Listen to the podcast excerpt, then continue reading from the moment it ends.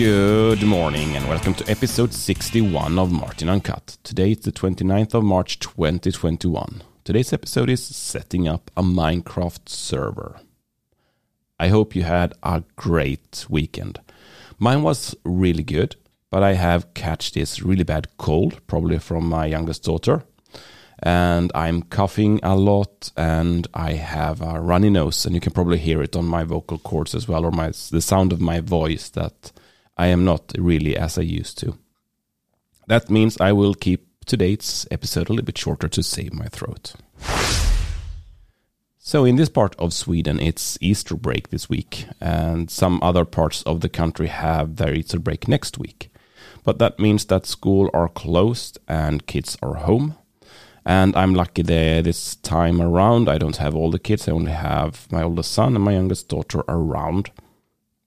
And my son he wanted to play Minecraft with his friends during this week.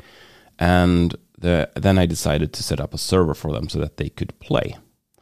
And I've never set up a server for Minecraft before. I, I think I looked at it a couple of years ago to do it, and it was so complicated and it felt not very, very nice to do. But my experience now is totally on the opposite. It was super easy and it seems to run flawlessly. There is no crashes or problems at all with it. And it probably took longer time to read the instruction than it actually took to setting the whole thing up. So the first thing I, I did was to spin up a new droplet with DigitalOcean because that is where I have all my private virtual servers. So I spun up a general type of instance uh, that costs around 10 US dollars a month, and they're probably just going to run this for one or two weeks, and then they are they are done playing. But we'll see. I chose to an Ubuntu server because that is what I am really used to working with, and I know quite what to do with it really. And which wasn't that much I really needed to do, so I just made sure it's up to date, and then I installed a few applications that I always want to have around. But for this particular case, I also needed to install Java. And I also I just installed the default Java package that Ubuntu has set up. So essentially apt-get install Java and that's it. And then it needed to download some stuff. And after that, I needed to download the Minecraft server. And that is just a, J- a Java jar file that you need to download to your server. And you need to run it with a few specific parameters. And these parameters essentially just to give it memory.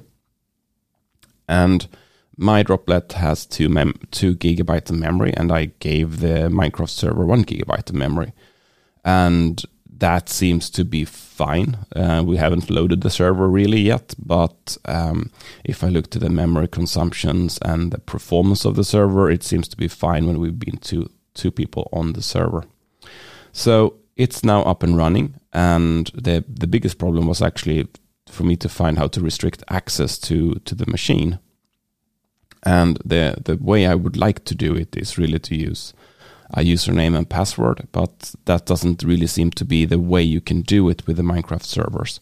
One way is that you can put it on a private network and give people access to, to it through VPN, but I don't really know how to do that in a good way on DigitalOcean. Another way is to use whitelists, and then you need to trust um, Minecraft or Mojang or Microsoft or whoever is in control over how that works. That the the name that the the client is presenting is actually who they are. But anyway, uh, the chance that someone will guess um, or find the server and then guess a user is pretty low. If they do that, they can go in and wreck the machine. I'm fine with that.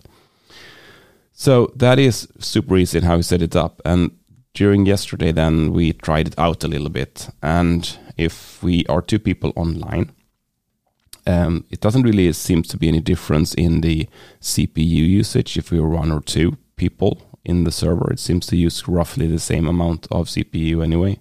The only thing I see differ is actually the bandwidth. When we were two people online and I, we used around 500 kilobytes a second, so that will eat a little bit of bandwidth, I would say. But it's it's fine. Um, it's going to be interesting to see when uh, when they are like four or five people in the server playing together at the same time, how the utilization uh, of the machine will be then, and if this machine is enough. But I really really hope so. My only concern is the bandwidth. It's I have two th- terabyte, and that will probably be gone fairly quickly when they start to to play a couple of people here.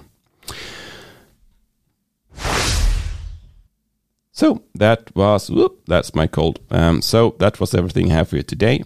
I hope you enjoyed today's show. If you did, please mention it to friends and family and colleagues, or give me a review on iTunes. That would help me or help others to find this show, and that would make me happy. So until tomorrow, I hope my cold is gonna go away, and I wish you a good day.